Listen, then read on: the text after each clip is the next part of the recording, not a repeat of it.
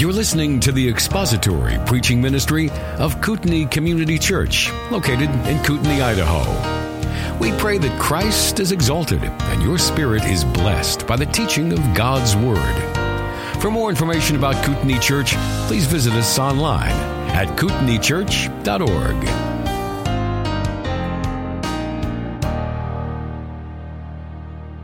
Well, this morning we're going to continue looking at uh, some of these men in history in the next section. First one being Karl Barth. And just to sort of set this up a little bit, remember where we are in history. We're approaching the end of the 19th century. We're coming around the corner into the 20th century. Both of these first two theologians were born in uh, the late 1880s Let's see. Well, trust me, they were. There we go. There's Karl. 1886, and as we look at Paul Tillich, he was born the same year. So these two men were contemporaries. And um, uh, the third one we're going to look at is Dietrich Bonhoeffer, who was 20 years their junior. So we're coming through the end of the uh, 19th century. And uh, you remember what was going on then. It was really uh, the rise of uh, modernism, it was called, late in the 19th century, and then eventually just liberalism. Um, and it was very pervasive. Even um, as we know, Spurgeon had to deal with this. If you're familiar with the downgrade controversy, he was dealing with the same issues modernism or liberalism and liberal theology um, during his ministry as well, toward the end of his ministry. Uh, Karl Barth is uh, chapter 33, uh, the founder of what became called Neo Orthodoxy. Uh, sounds kind of good, and in fact, as you probably saw in your reading, he really didn't care for that title too much. But um, I think that first paragraph sets this up a little bit uh, in uh, that chapter. The author says Europe- European liberal Protestant theology, reflecting its Enlightenment roots, had turned away from traditional religious authority, specifically the Bible as divine revelation, and instead trusted modern science and human reason. They wanted to preserve Christianity for the modern world, but ended up with a very human oriented God that could only be known through human experience. Liberalism also reflected the Enlightenment's great optimism about the future throughout the uh, 19th century, of course, the Industrial Revolution and all the great inventions that came out, you know, everything from uh, electric power to, uh, as you came into the early years of the 20th century, uh, the internal combustion engine, the motor vehicles, and then flight. There was a lot of optimism.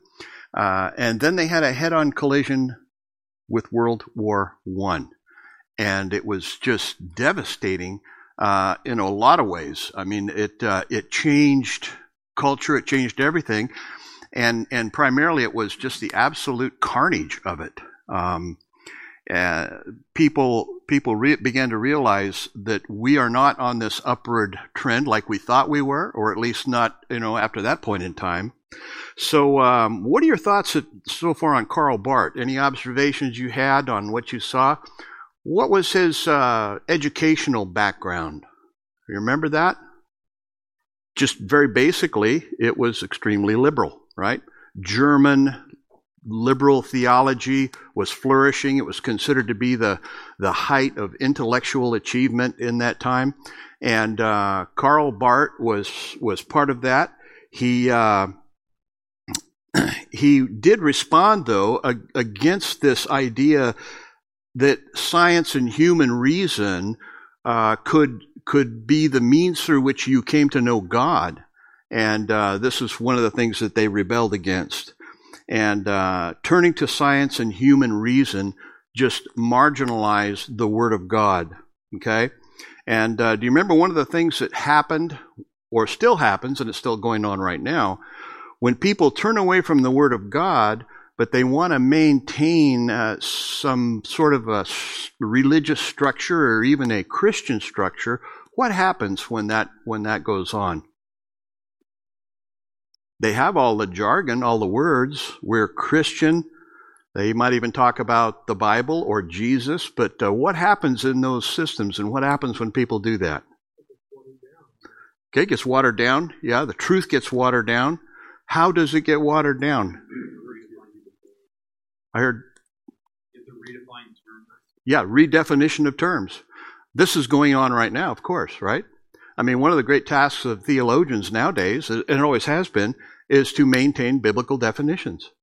Because the opposition comes um, dressed up as Christian, dressed up as biblical, dressed up as, uh, you know, it doesn't come dancing in like a, um, a, a, shaman in, a, in the middle of a clearing in a jungle chopping up a chicken, spraying chicken blood around, you know, nobody would buy into that. It comes dressed as biblical, as Christian, right? Classic Christian cults do the same thing, but they redefine all biblical terminology.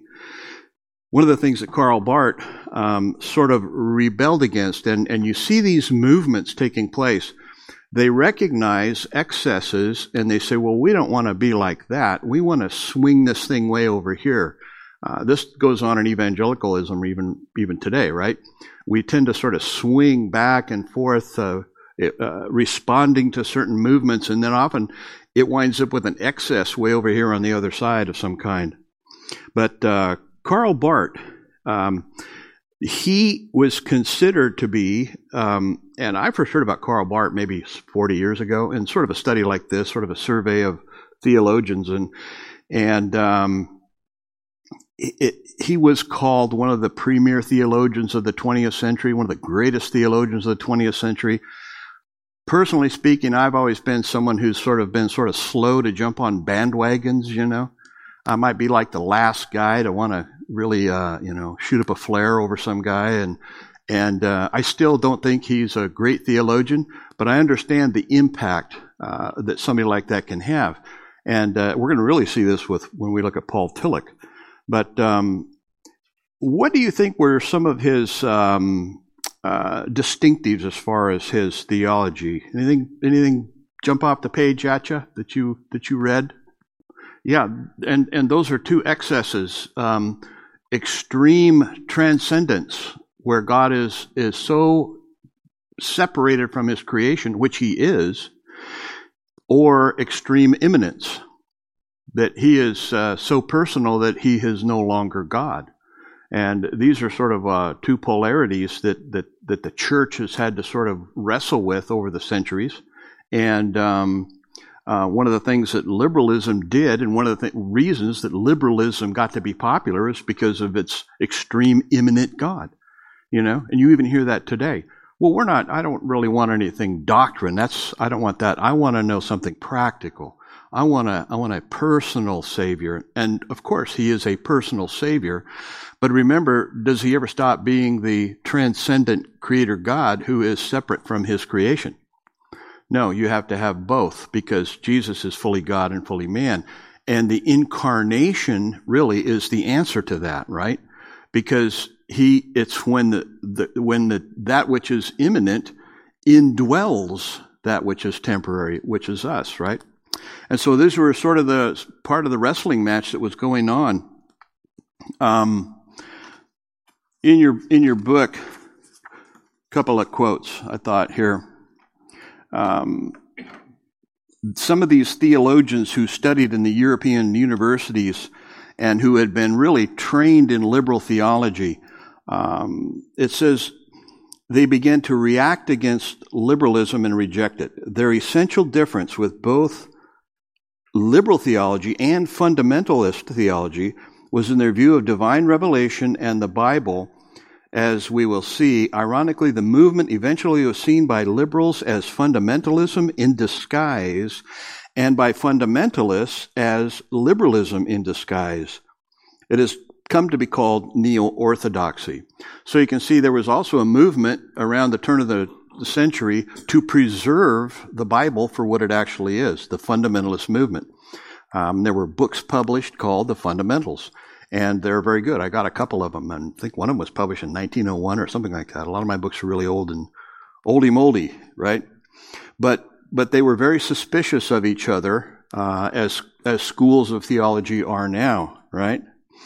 Also, um, in his back back background as he pastored a Reformed church in Switzerland, it says he discovered that liberal theology had left him with nothing to offer to his people in wartime Europe, and he turned back to the Bible. So there again, World War One was just this um, incredible, um, had this impact on the way people thought and the way that they they saw the future and everything. And a lot of, even a lot of uh, theologians and others who had come out of the uh, Reform schools, particularly Princeton Theological Seminary, sort of the the focal point of Reformed theology, and they had a post millennial view of of uh, the future of eschatology, many of them uh, simply abandoned that because it has a very optimistic view that things are going to get better and better, and the church is going to usher in the, this kingdom. And and uh, World War One just really uh, uh, kind of decimated that. So that fell out of favor. Uh, in in large part because of World War One and, and that carnage that took place. Okay, so have any other thoughts on Karl Barth? That's correct. there is. That's one of the main reasons I don't personally consider him a great theologian. Impactful, yeah. Um, very, very uh, influential. But isn't that more of a commentary on the uh, theological world out there than it is on uh, what is biblical or not? In other words, um, if you looked at what's popular now, today, um, I'm not sure however many of us could even identify with very much of it at all. I know I wouldn't. We are a remnant holding to the positions that this church holds to and teaches, a small remnant. Don't ever think you're going to be in the majority in this life, you know, if you're going to be biblical. Um, and that's kind of what was going on there. Um, now, here's one of his statements.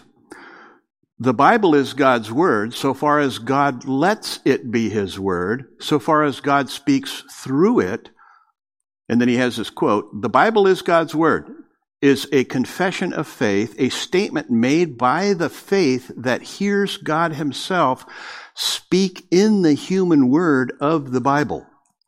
You can see what his view of Scripture was or wasn't in that statement right there. And that's from his uh, main work, Church Dogmatics. He's very famous for that book. Anybody want to interact with that?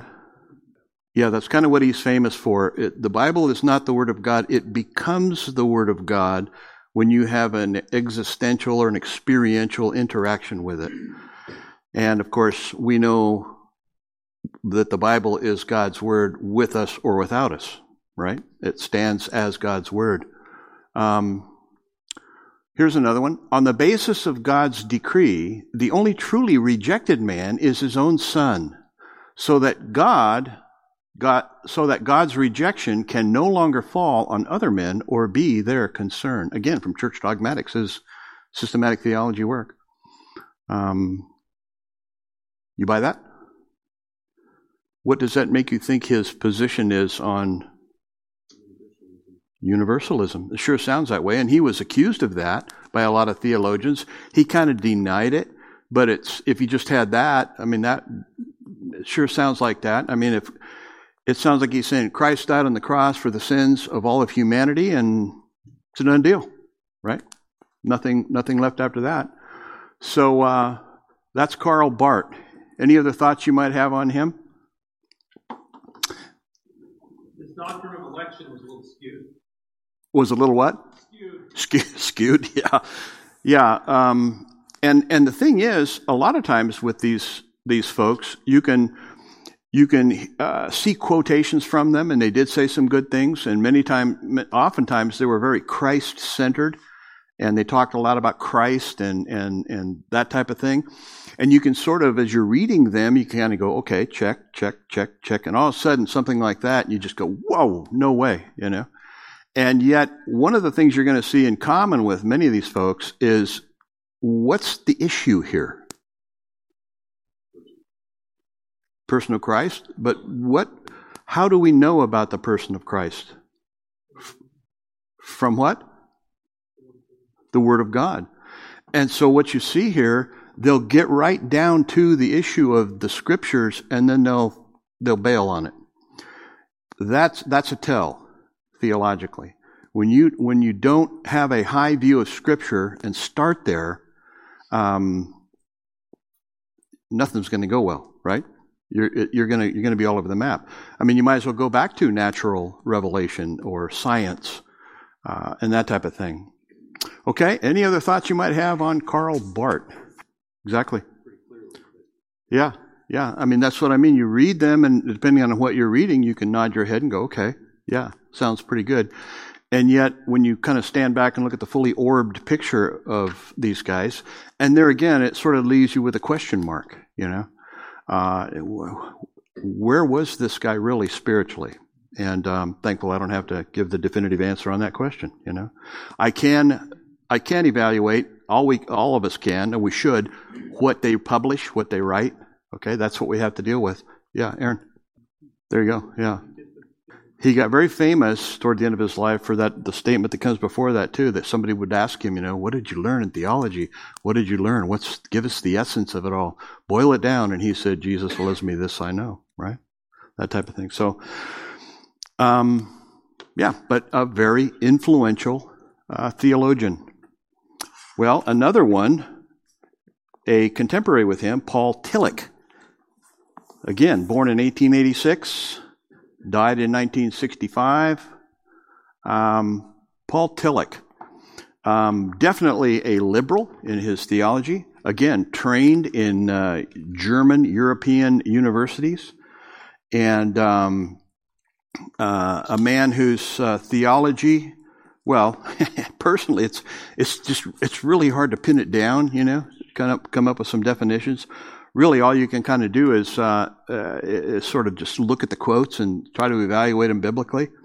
But uh, he also reacted against the extreme transcendence of God that was being propagated at the expense of God's immanence. You know, people got so uh, tangled up in the the transcendence of God that they almost had a God that could not relate to people. And uh, once again, personally, I think the incarnation of Christ the indwelling of the Spirit at, at, at Pentecost and the way God relates to his people is the answer to that. Um, and uh, his theology was much like that of Karl Barth. On uh, page 244, he again, he was trained in uh, University of Berlin, Tübingen, Halle, and Breslau earned a PhD in 1912, was ordained in the Lutheran Church, and then in 1914 became an army chaplain, experienced the horrors of World War I for the next four years.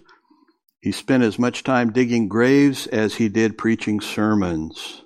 And then, much like Karl Barth, this caused him to see the insufficiency of much of the theology and philosophy he had been taught interesting way that uh, you know the reality of the world can kind of come crashing down on uh, on your your thought structures. I think about so many of the young people that are in college today, you know, learning, listening and learning what they're learning. Are they really being prepared for the world? You know, they're going to have a rude awakening when they get out there. Um, there is such a thing as absolute truth, you know, and they do it anyway. They know when they leave that campus and they go out and they get in their car and they, sh- they turn on their car and the, and the, uh, the gas gauge says empty they don't say, you know, that's truth for you. My truth is I have half a tank. They don't do that. They go get gas, right?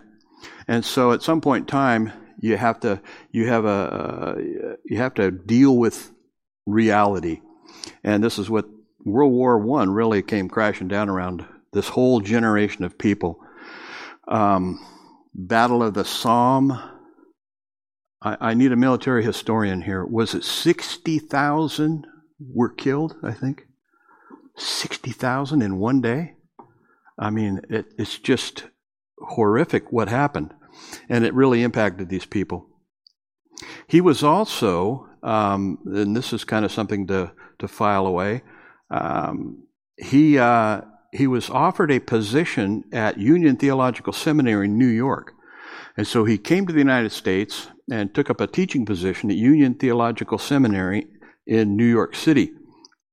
And from there, he was uh, kind of uh, adopted by the American public and the American theological uh, uh system. And uh, e- eventually, he uh, even got other theological positions and became very, very famous. He stayed in the United States during World War II. He was here um, Union Theological Seminary, and uh, we're going to see that Dietrich Bonhoeffer actually went there as well.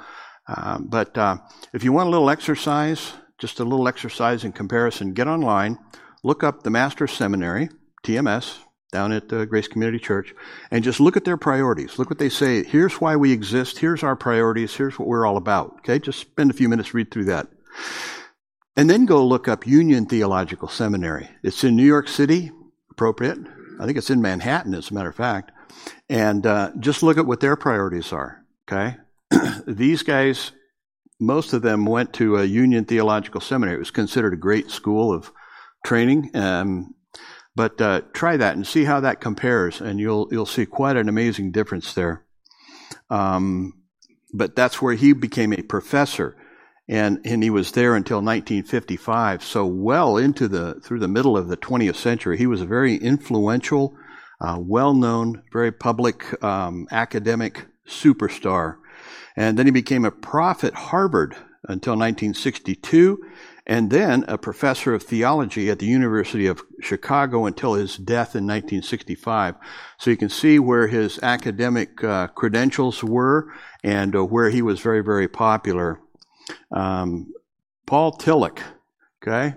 Um, his theological method, okay? It's a little bit hard to read, it's a little small. Uh, his first, theology should listen to the real questions of the contemporary cultural situation. These questions, Tillich called them ultimate questions, came from science, psychology, sociology, literature, the arts, etc., but were primarily posed by philosophy. Second, theology should provide answers to those questions that are consistent with the eternal truth of the Christian gospel. Third, theology should offer those answers using means that come out of and therefore most effectively communicate with the contemporary situation. Did you get kind of jerked around a little bit in those with those three? You find yourself going, no, yeah, no. Huh? What what's good about that? What's wrong with that? Well, what if I do read the Bible and I come up with a biblical principle?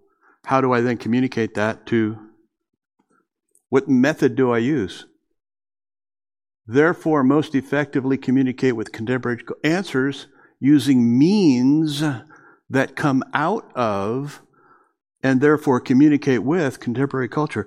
Does the means of me communicating the Word of God, do I have to search in the culture to find out the means to communicate? What does the Bible tell me to do? 2 Timothy 4 2? Preach the Word, right? We also have an example all the way through Scripture of that. The prophets, the apostles, Jesus Christ himself. They didn't consult the cultures they were in and say, hey, what sounds good to you guys? You know? Or, hey, you know, how about we, we get a message from Sammy Sock Puppet here? You know, we don't know something that is really going to be entertaining for the world. Now, of course, liberalism loves this kind of thing, and particularly uh, the, the, the seeker sensitive movement.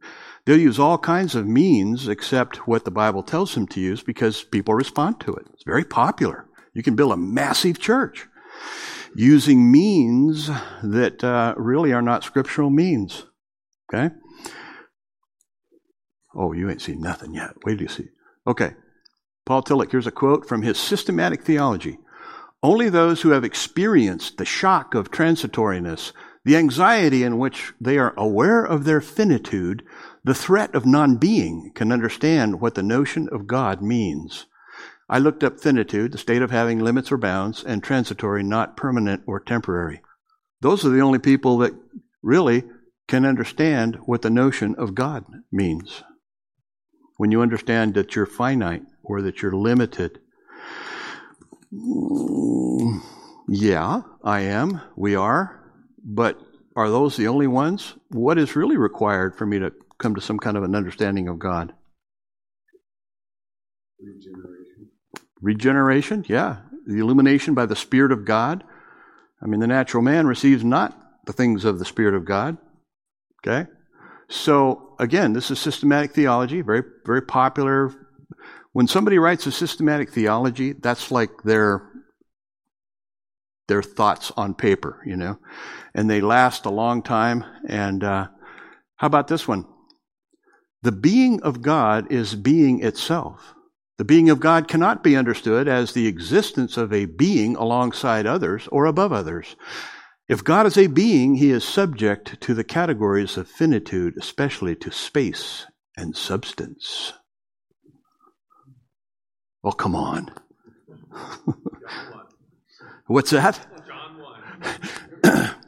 um, and even you can go back and see what his his definition of God was. You know, clearly, um, it, it he he really had a view of God that was more like the Force from Star Wars. You know, sounds that way. You know, um, okay. Well, how about this one? Our encounter with God, who is a person, includes the encounter with God, who is the ground of everything personal, and as such is not a person. That's a shrink question. We're dealing with theology here.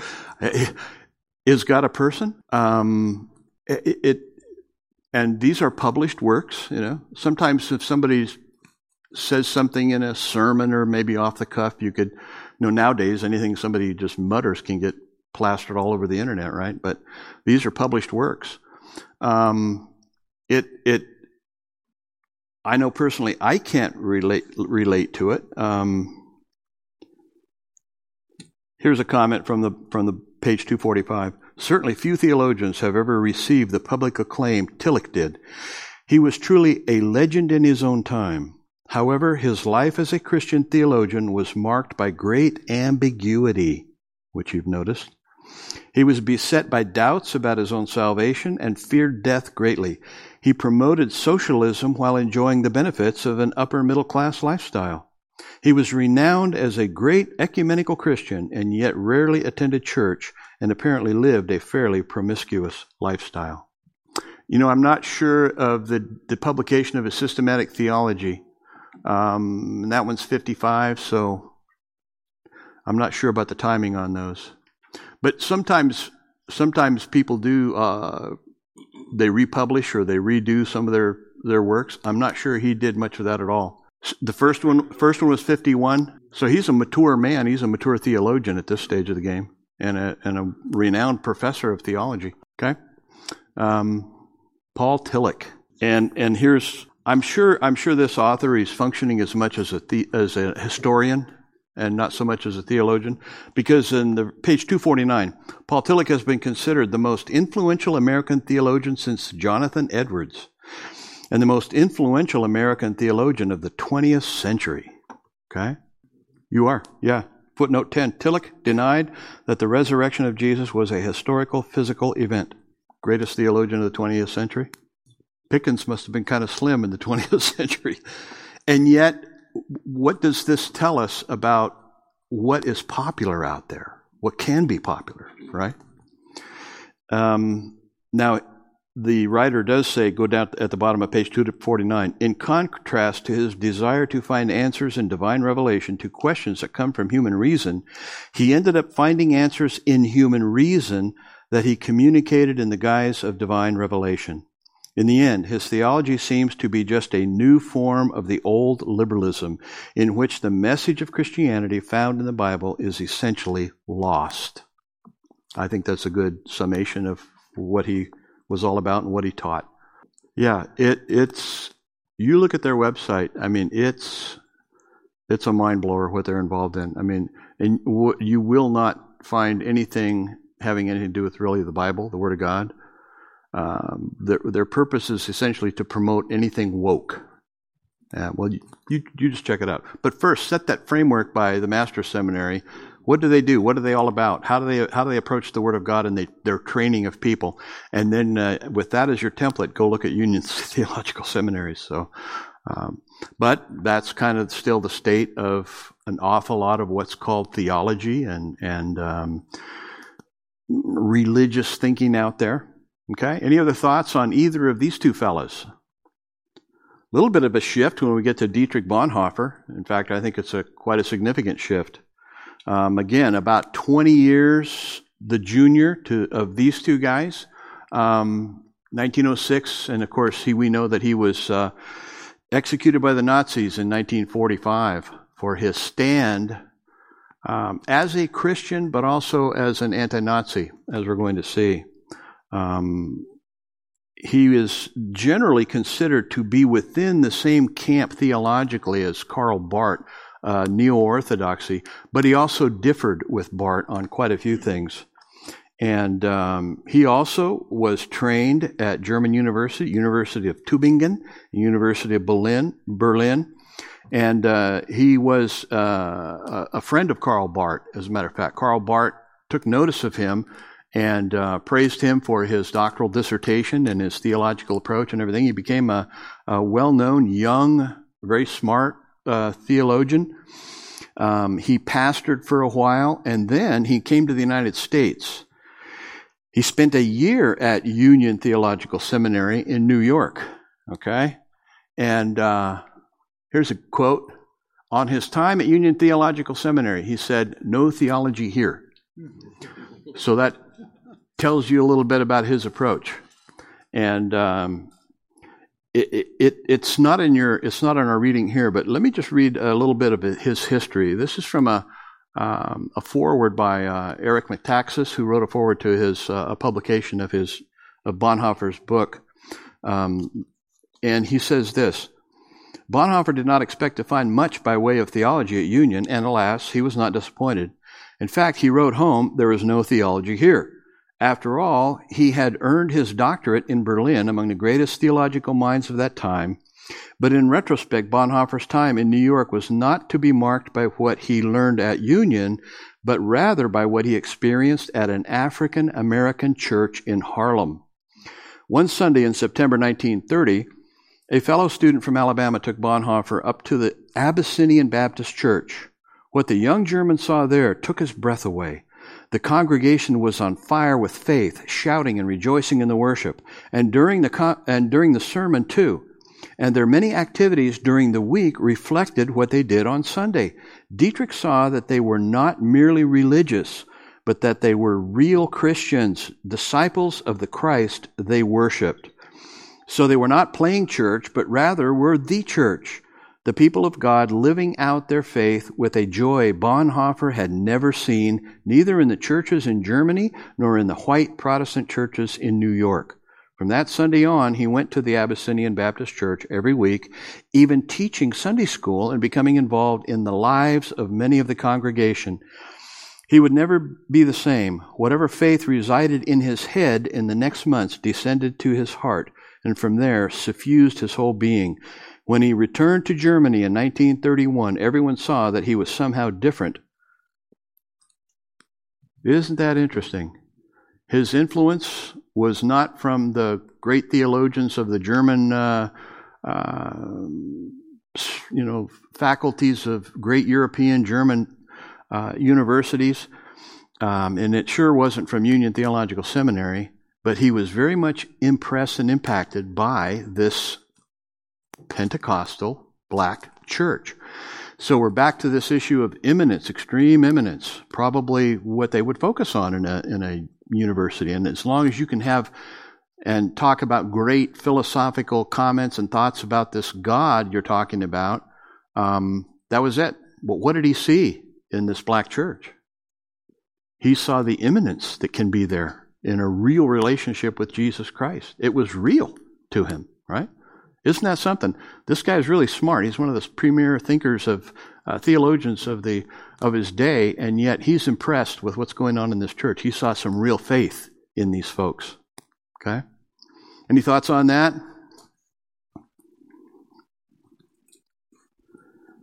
He came back to Germany pretty much just in time for Hitler to come to power. And Hitler came to power in 1933. And uh, during this time, Bonhoeffer saw what was going on with the Nazi movement. He opposed it. He was against it, and um, he he then moved to London.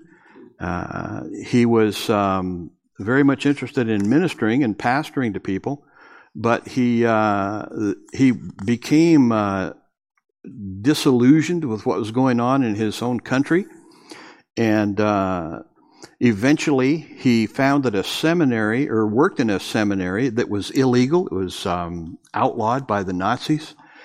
And there on page 252, the Nazis did not permit Bonhoeffer to speak, teach, or write. So eventually he became involved with the underground movement and eventually a plot to assassinate Hitler.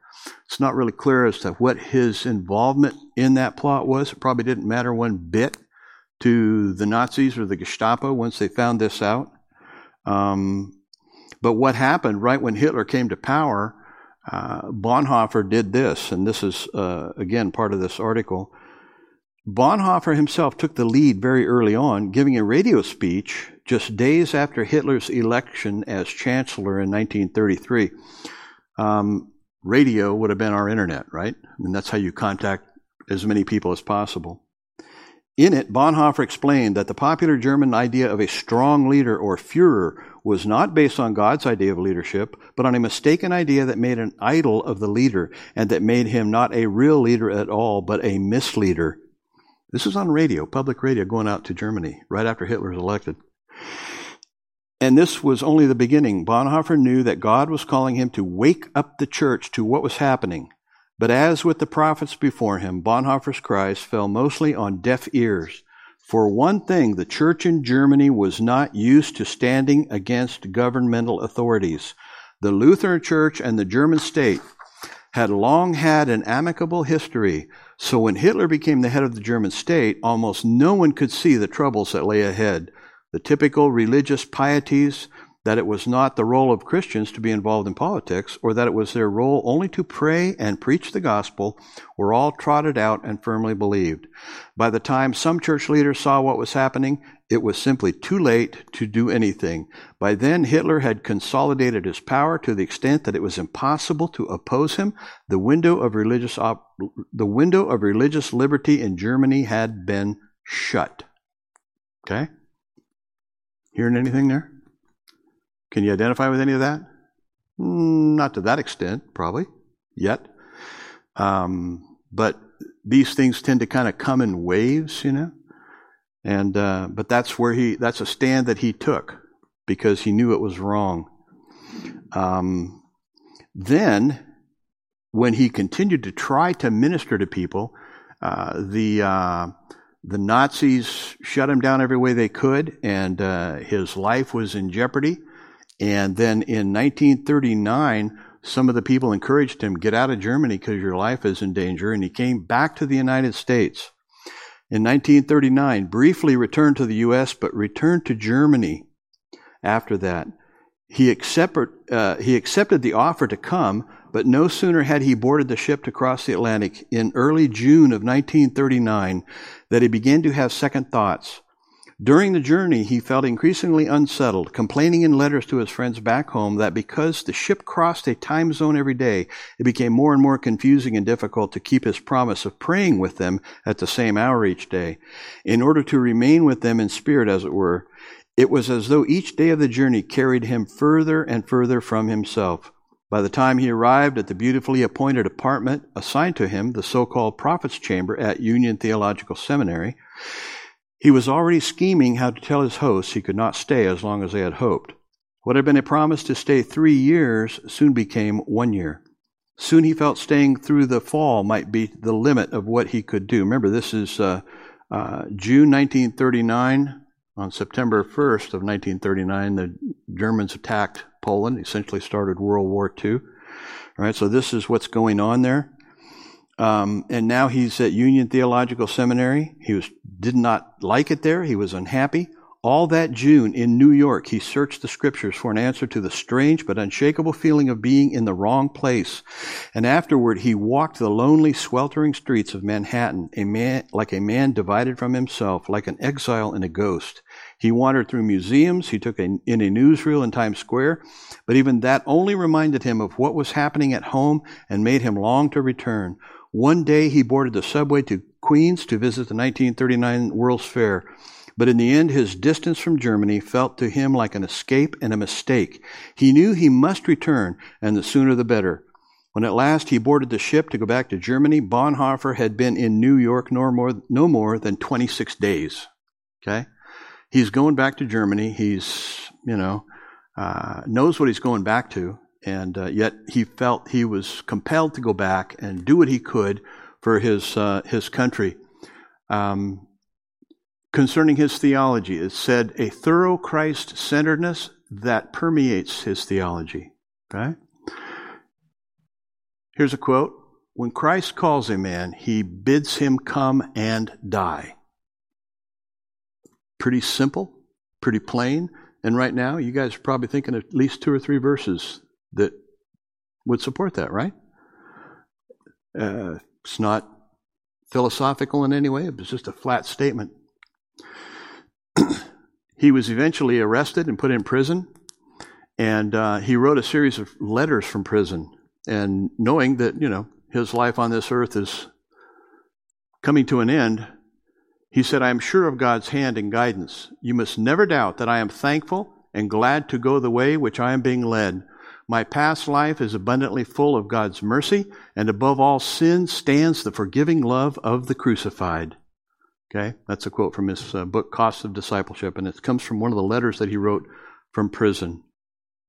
And so uh, we know that then he, in, uh, in 1945, he was uh, executed at the command of Heinrich Himmler, uh, supposedly for his involvement in the plot to uh, kill or murder Hitler. And again, I, I haven't researched it. I'm not sure what his involvement was. Uh, uh, but uh, I'm not sure that they needed a whole big excuse because of his uh, outward testimony against uh, in the history against uh, against the Nazism. So Dietrich Bonhoeffer, I could not recommend unless you just have a lot of time on your hands. Either Barth or Tillich, any of their systematic theology, but I can definitely recommend um, the book, The Cost of Discipleship. So, yeah. Oh, was it? Yeah. April 9th. 1945. Yeah. And then the war ended, what was just at the end of May? I mean, it didn't last more than, I mean, Hitler committed suicide, I think before the end of May, May 30th or something like that. So, a week or so, yeah. Yeah, and then that, uh, where he was held prison was liberated by the Allies uh, shortly thereafter. So, you know, um, quite a man. And of course, we have to place these people in their context, both historically, you know, and uh, even in their theological context. And, and uh, you know, I, I, see I see a whole lot more that gives me confidence that I'm gonna that I'm gonna meet uh, Bonhoeffer someday in heaven than maybe Paul Tillich. I mean, God is judge, but uh, he, he had a simple faith, and yet he knew when he went back to back to Germany what was probably going to happen to him. Um, but he wanted to go back so that he could uh, well, we don't have that one. Let me see. Maybe I have that quote over here. Oh, here we go. Speaking of why he went back. And he wrote to his friend Reinhold Niebuhr. Reinhold Niebuhr was also a theologian. He said, I shall have no right, Bonhoeffer wrote to Niebuhr before leaving America this last time, to participate in the reconstruction of Christian life in Germany after the war if I do not share the trials of this time with my people. Christians in Germany will face the terrible alternative of either willing the defeat of their nation in order that Christ, Christian civilization may survive, or willing the victory of their nation and thereby destroying our civilization. I know which of these alternatives I must choose, but I cannot make this choice in security. Okay? Want to go back, do what he could. And even after the war ended, try to help reconstruct uh, the nation. So, that's, uh, that's Dietrich Bonhoeffer. Any other thoughts you might have on this man? It's good to end on a little bit of a more of a positive note with a guy like that, right? Yeah, I haven't seen it. yeah, I mean, if a man's willing to die for his faith and um, keep a testimony like he did. Ah, okay. Yeah. Yeah. Um, and that's a big issue today, too, right? Christian nationalism. By the way, a very excellent message by Jesse Johnson at the Shepherds Conference. It's online now. They got their media up. You should listen to that if you have an interest in uh, the issue of and the definitions of Christian nationalism. He he does a really fine fine message uh, there. So we started the uh, Reformation uh, a week or so ago and got up to the point in time where Martin Luther makes the scene. Uh, I think Dave went over quite a bit of what the background was and what was going on at that point in time. And uh, leading up to it, we we've been through this quite a bit, I think, already, and in your reading, the uh, Catholic Church, which was the dominant religious structure of the day, and um, we come to Martin Luther now and his great contribution to the to the Reformation.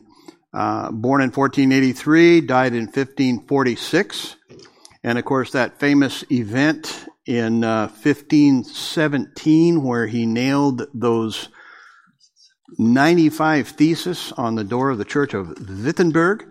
The day he did that, John Calvin was eight years old.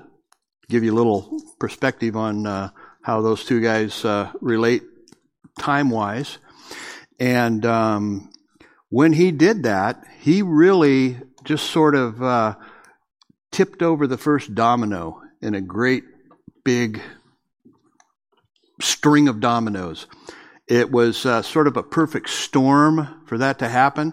He was noticing the the uh, and, and, really resented the way the the priesthood was using indulgences and uh, was uh, taking advantage of the people, and uh, so there was a real groundswell of support for what he was doing because he essentially took the side of the people who were being abused by the Catholic priesthood.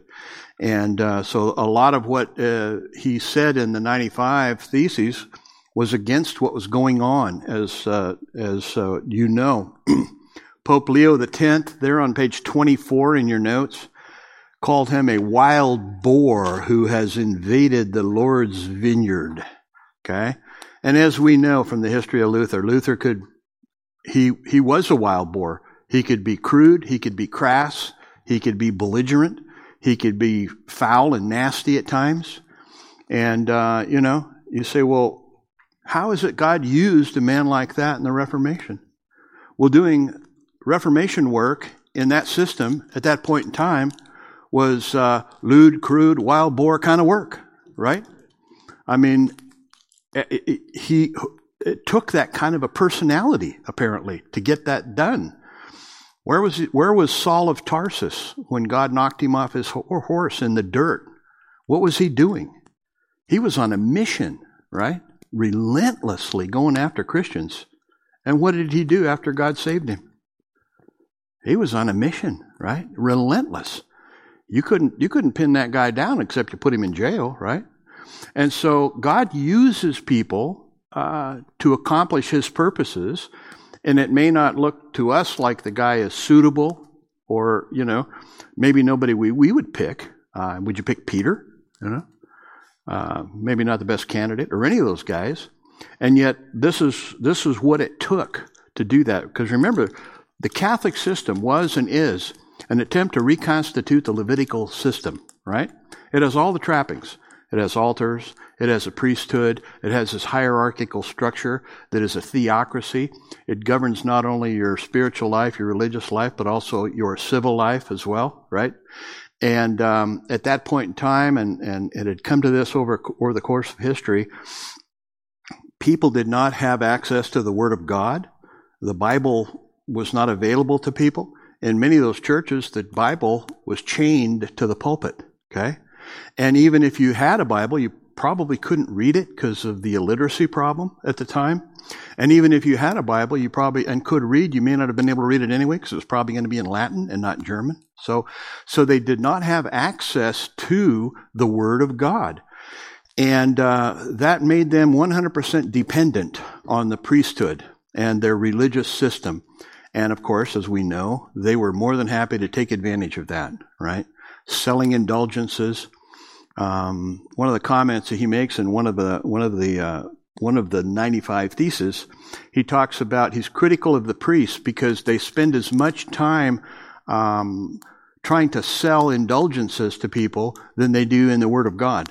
Okay, and uh, there's even uh, uh, examples of their sermons that they give, and they personally appeal to people whose family members have died and they, they're very dramatic in how they do that, you know. Your mother and your father, your dearly beloved departed ones, are right now, this very minute, crying from purgatory, asking you, why? Why won't you buy me out of purgatory? Don't you have compassion on me? Those types of appeals, right? I mean, the guy, you know, the prosperity theologians today, man, they got nothing on these guys.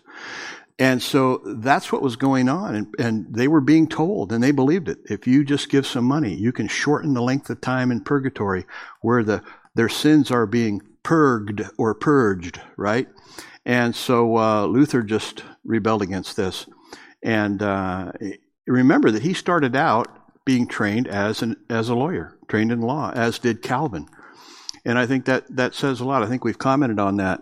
Um, lawyer is trained to look at a text of Scripture or a text and to make a very literal interpretation of it, right? A contract, anything like that, any legal document, they're trained to read it for what it actually says. And one of the main problems uh, of the uh, of the day was that they had followed more the theology of of uh, Alexandria, the Alexandrian school of uh, interpretation, rather than the one of Antioch. Antioch tended to have a more of a literal interpretation. Uh, the Alexandrians, Origen, and uh, those folks, they tended to more make an allegory or spiritualize the text of Scripture. And so uh, the Catholic Church mainly just bought into that. And so uh, even if they did have a text in front of them, they would allegorize it or spiritualize it, so you had no idea what the what the Bible actually said. So that's what was going on when um, he launched the Reformation, as as it's commonly taught, by doing what he did. I mean, he really was throwing down the gauntlet when uh, when he did that. When you say that the Pope is not the head of the church, Christ is the head of the church. You're throwing down a big gauntlet, right? And um, we might think, well, okay, uh, so what? Well, what so what is you've got one thing to do. You're not going to go off into a theological library and write your doctoral dissertation. Uh, you don't have time for that because you're going to be running for your life, right? Um, because remember, the system controlled all, not only your spiritual life, but your civil life as well. And there was this, um, this horrific church state relationship, this greasy, oily, throbbing, incestuous, perverted relationship between church and state, right? So you could be accused of blasphemy on the one hand and maybe be put on trial and executed for treason on the other. Okay? Because they were, they were in league together. And of course, the money and the power, the power, money, money, power, those two things are always together, right? You see it now in politics. And so this is what was going on when he launched this. And of course, it was sort of a perfect storm because somewhere around 50 or 60 years prior to that event, Gutenberg had developed the printing press. So now uh, you have this um, this ability to print things and get them out to the public. Okay, the the development of the printing press pretty much was tantamount to the uh, internet now? It might even have been a, a more uh, important uh, development. But uh, that's kind of the background. Uh, Luther, as you know, the story, he, uh, he, he tried to become an Augustinian monk. He joined the monastery and uh, he struggled with his own sinfulness. And you know the story. He, everything he tried to do to impress God didn't work. He got, he got, eventually got just angry at God because he understood that God was saying, he understood the righteousness of God and he understood the demand. If you're going to have a right relationship with God, you have to live up to that righteousness. And he kept trying to find it in himself and he couldn't do it. And, uh, it, it led him to great frustration and even within the, the, um, the uh, monastery that he was in, he began to really frustrate the people that were in charge of him because he'd show up for every uh, every single confessional, you know, multiple times a day, confess his sins, and he even was wearing uh, uh underwear that was scratchy because it would make him uncomfortable, and he was doing all kinds of things to try to please God, but uh, it just did not work, and uh, one of the things that he did, and this is from your reading from 153 through 155, just to kind of encapsulate what he did, what he thought, okay? He rejected the methodology of scholastic natural theology.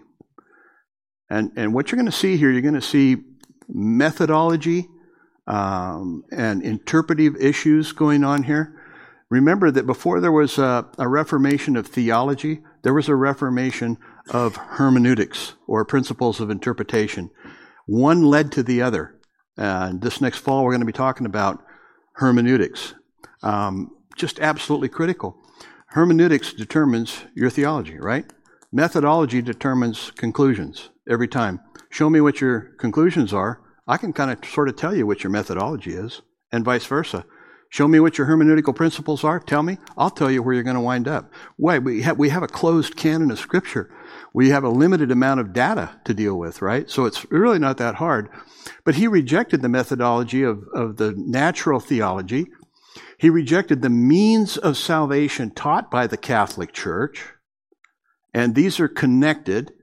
He rejected the Catholic Church view of man's ability to cooperate with God in salvation.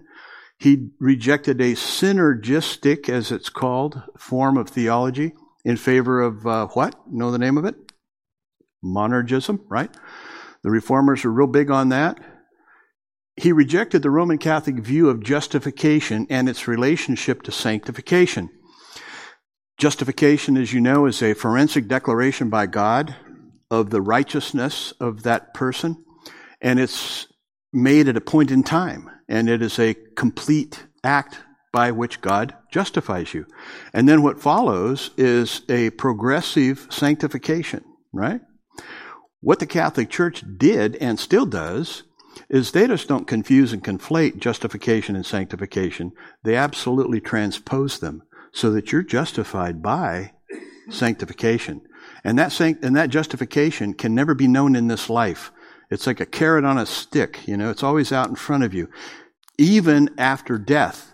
This is why, if you've ever been to a Catholic funeral, they pray for the dead person. It's sad.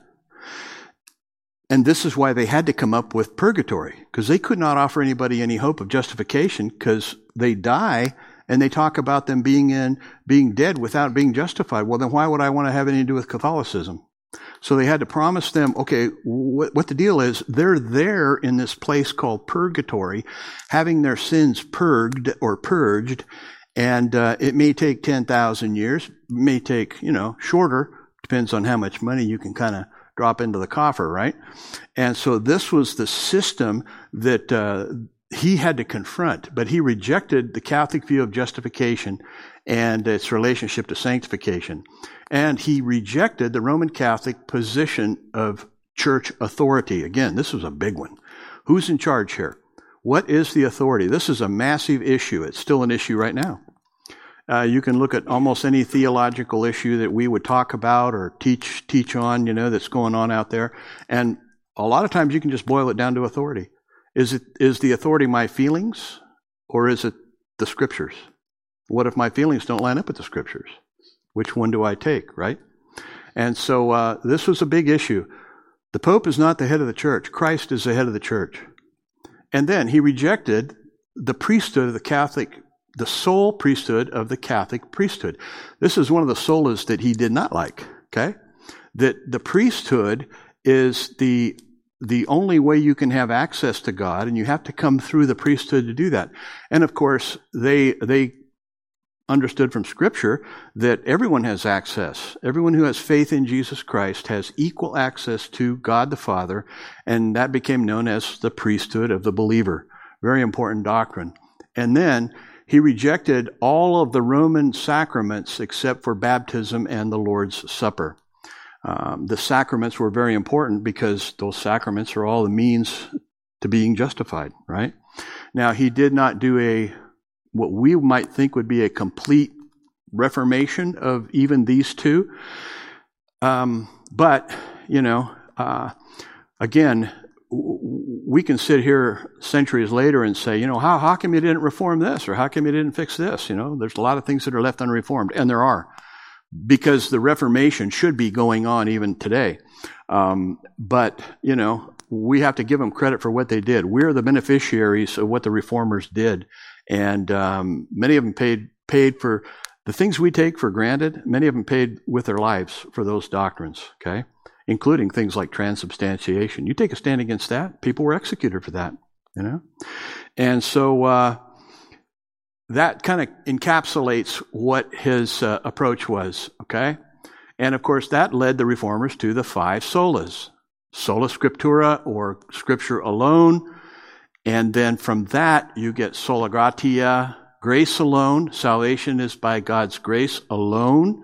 And again, sola fide, through faith alone. Object of our faith is Christ alone. And all of that works toward what? The glory of God alone. Classic statement of the solas that come from, and notice the alone, the alone, the alone, the alone. They cleared away all of the clutter that had been added to it. The, the, the gospel is sort of like a, like a sailing ship, the old sailing ships going through the ocean, you know. Down below the waterline, those wooden ships used to collect a lot of stuff, barnacles and all kinds of things, and eventually they would just sink, you know, if they didn't haul them out of the water and clean them. So this is what um, what sort of is the result of the Reformation and what these men accomplished. You could take that structure there and flip it around on its head if you want a little more of a of a uh, graphic view. Sola Scriptura, Scripture alone, foundational, right? You start there, and then from that you wind up with salvation is by God's grace alone, through faith alone, in Christ alone. The telos or the end result is, of course, the glory of God alone. Very basic. And so uh, this is what they what they captured. You know what they what they rescued. They didn't invent the doctrines of grace. Remember, we can't give them more credit than they're due. But what they did, they rescued them out of that system. And uh, Martin Luther, 1483. Here's how he did it. All right, he says this.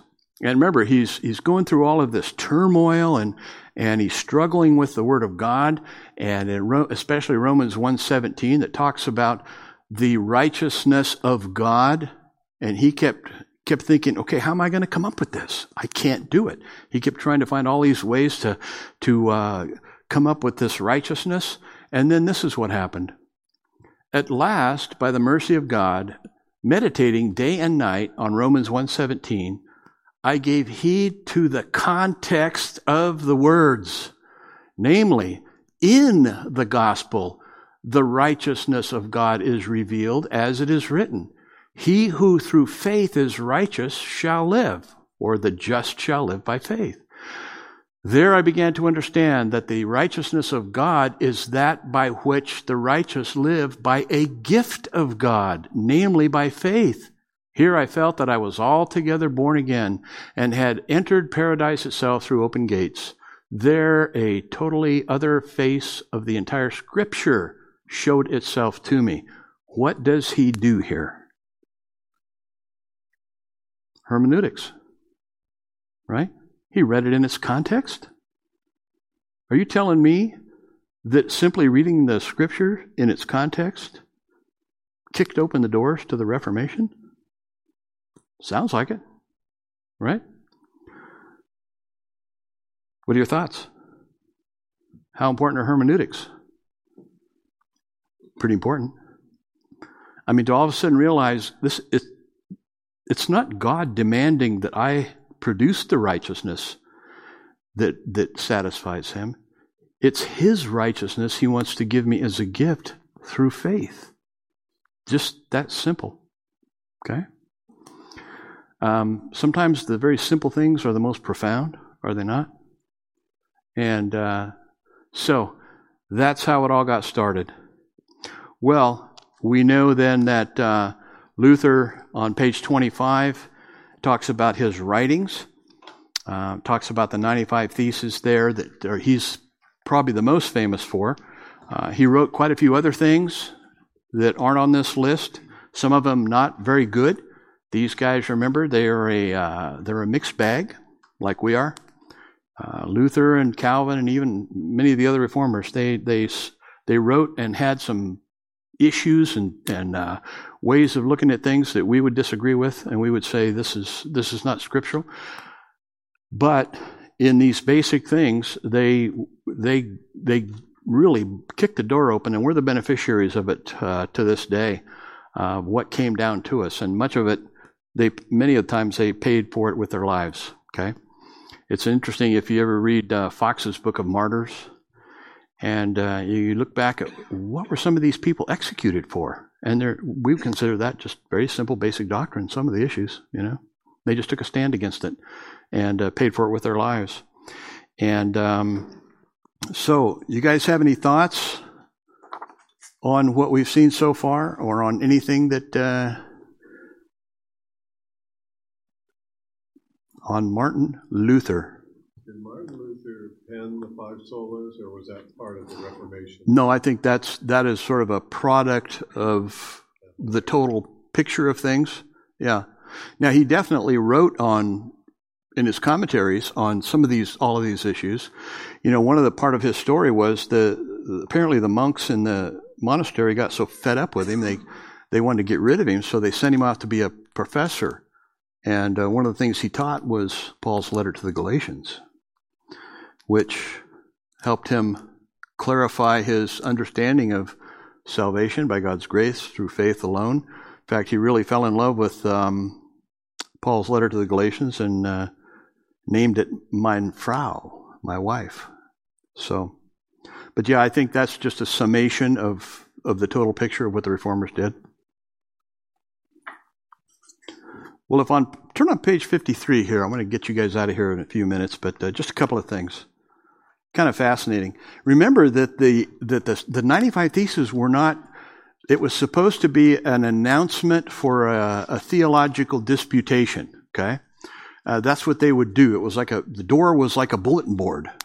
And uh, it would be like posting something, you know, or uh, posting something on your web page. Well, here's what I believe, and I think maybe we need to discuss this, that type of thing. And that's all. That's all he wanted to do was just to have a discussion. But it uh, it really just uh, the timing of it was such that it just uh, really took hold. And again, when these things began to be able to be published and passed around and spread around, it spread like wildfire. So um, much of what he says here is about repentance.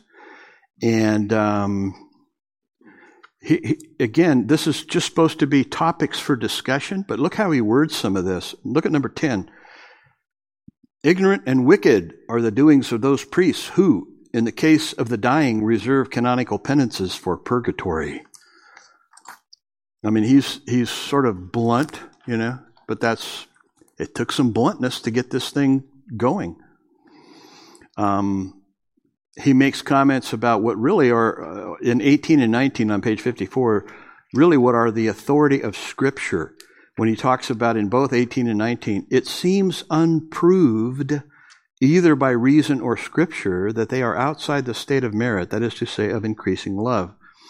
So you hear how he's he's going to Scripture. He's standing on Scripture, uh, even in these statements, even way early on. Again, verse nineteen or number nineteen. Again, it seemed unproved that they, or at least that all of them, are certain or sure of their own blessedness, and so on. And uh, so, in many of these, he just flat out throws down the gauntlet and said, "Here's what we need to teach." He's not questioning it. He's not asking for opinions. He's just declaring. Uh, we must do that. Number 24, it must needs be, therefore, that the greater part of the people are deceived by that indiscriminate and high sounding promise of release from penalty. In other words, indulgences, promising people, oh, yeah, you know, you give me some money, and we'll, as the priesthood, we'll pray to get your, uh, your beloved father out of purgatory. You know? He says, can't do that and so on. So there's uh, it's very interesting just to read through there, and you get a little flavor of what's going on at the time and what he's upset about. It's always a little bit like um, you know when Paul wrote to the Corinthian Christians, he has like a, a series of issues, right? And each one of those passages, it says now concerning. Now concerning. They're called the peri de, Greek peri de, now concerning, because people, the scholar, scholars think that we, he probably got a list this is going on in Corinth, right? And so when he wrote First Corinthians, he addressed this list. And so I always think of that when I see his list here of things that he is not happy about. Number 45 Christians are to be taught that he who sees a man in need and passes him by and gives his money for pardons purchases not the indulgences of the Pope, but the indignation of God. I mean, that's, that's, uh, that's throwing it down kind of hard. And again, 46 Christians are to be taught that unless they have more than they need, they are bound to keep back what is necessary for their own families and by no means to squander it on pardons. It's a waste of money to try to buy indulgences and so on. Well, we'll probably stop right there unless you guys have some other thoughts or questions about this. And again, our study is somewhat limited. There's a whole lot more we could go into with uh, each one of these people, but uh, I think that uh, hopefully it might encourage you to do some additional reading into uh, these folks and what was going on there. So, any other thoughts or questions you might have? What we've seen tonight? Right. And um, as a trim carpenter, I don't think he had a four pound hammer that he was nailing on there. Those are pictures. He got, you know, it's like he's going to whack that door with this. Well, he probably didn't have a staple gun, but I mean, I don't know if he had a four pound hammer. He was nailing that thing on the door. Man, that'd be kind of get their attention. Bam, bam. But uh, yeah, context is everything, right? Context with Scripture, but also context with history. He did not want to leave the Catholic Church. He was excommunicated. The, the reformers became a subset of Catholicism. They stayed in there until they were kicked out or executed or put in prison.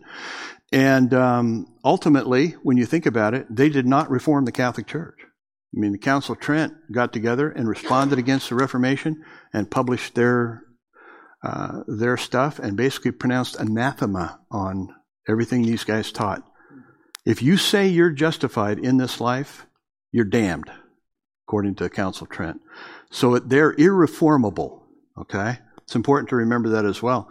So, so what they what they gave us was a return to Scripture, a return to Scripture, and uh, these biblical principles, and and their approach to Scripture. And again, very important before there was a reformation of doctrinal issues, there was a reformation of hermeneutics. That's simple. In the I saw, I read it in its context. Wow, that's that's kind of good. That should encourage us, right? As we as we uh, look at Scripture, keep it in context. Thank you for listening to the latest podcast from Kootenai Church. If you'd like to learn more about Kootenai Church or to donate to our church ministry, you can do so online by visiting kootenaichurch.org. We hope you enjoyed this podcast and pray you'll join us again next time. Once again, thank you for listening.